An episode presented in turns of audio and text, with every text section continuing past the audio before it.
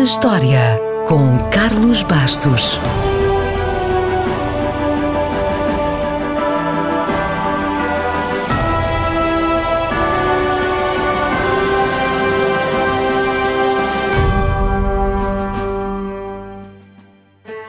Hoje vamos conhecer melhor a Dinamarca, porque foi a 18 de novembro de 1963 que nasceu lá um dos melhores guarda-redes do mundo, Peter Schmeichel. Schmeichel foi o guarda-redes do Manchester United durante a sua era de ouro e foi o titular da seleção dinamarquesa, que surpreendentemente venceu o Euro 92.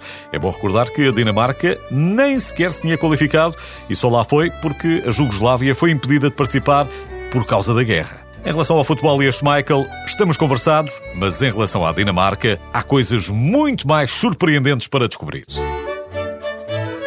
A primeira menção do Reino da Dinamarca apareceu no século X e, 100 anos depois, apareceu o seu primeiro rei. Os seus sucessores devem ter feito um bom trabalho porque a monarquia dinamarquesa é, sem interrupções, a mais antiga monarquia do mundo. A bandeira nacional, vermelha, com uma cruz branca, também é a bandeira mais antiga do mundo, ainda em uso por uma nação independente. Provavelmente é uma adaptação viking dos estandartes dos cruzados. Os vikings, como sabemos, eram grandes navegadores e exploradores, o que não é de estranhar, porque a Dinamarca é um arquipélago formado por mais de 100 ilhas, algumas das quais desabitadas ou com poucos humanos. Por exemplo, nas Ilhas Faroé há duas vezes mais ovelhas do que pessoas. Para além de ser um país ventoso, na Dinamarca chove ou neva a cada dois dias. Mas a média pode variar, portanto, se anda à procura de sol, este não é o melhor lugar para o encontrar. Mas mesmo sem sol, a Dinamarca é o país mais feliz do mundo e, ao mesmo tempo, o menos corrupto do mundo. Talvez as duas coisas estejam interligadas. Os dinamarqueses também gostam muito de bicicletas. O país tem duas vezes mais bicicletas do que carros. E andam nelas, atenção. Não é só para enfeitar.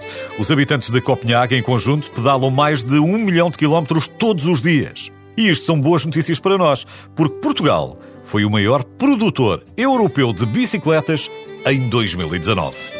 Para além de pedalarem, Praticamente todos os dinamarqueses sabem nadar, já que a natação faz parte do currículo obrigatório das escolas, e a escola deve ser boa, porque a Dinamarca já ganhou 14 vezes o Prémio Nobel. O destaque vai para a medicina com 5 prémios e a literatura com 4. Basta recordar a autora mais famosa da Dinamarca, Karen Blixen, autora de África Minha, ou o escritor de contos infantis Hans Christian Andersen, provavelmente o dinamarquês mais conhecido do mundo. Talvez não saiba, mas ele, quando viajava, levava sempre consigo uma corda para poder escapar pela janela em caso de incêndio. Tanto quanto sabemos, nunca aconteceu.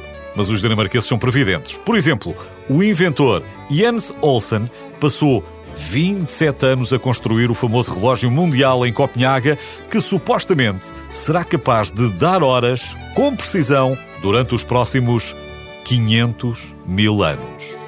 É possível até que dure mais do que os tijolos da Lego, outra criação de um dinamarquês. Lego é uma abreviatura de duas palavras dinamarquesas, Leg Got, que significam jogar ou brincar bem.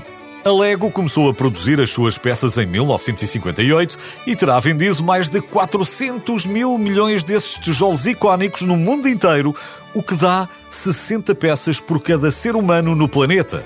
O que pode construir com 60 peças? Bem, isso depende inteiramente da sua imaginação.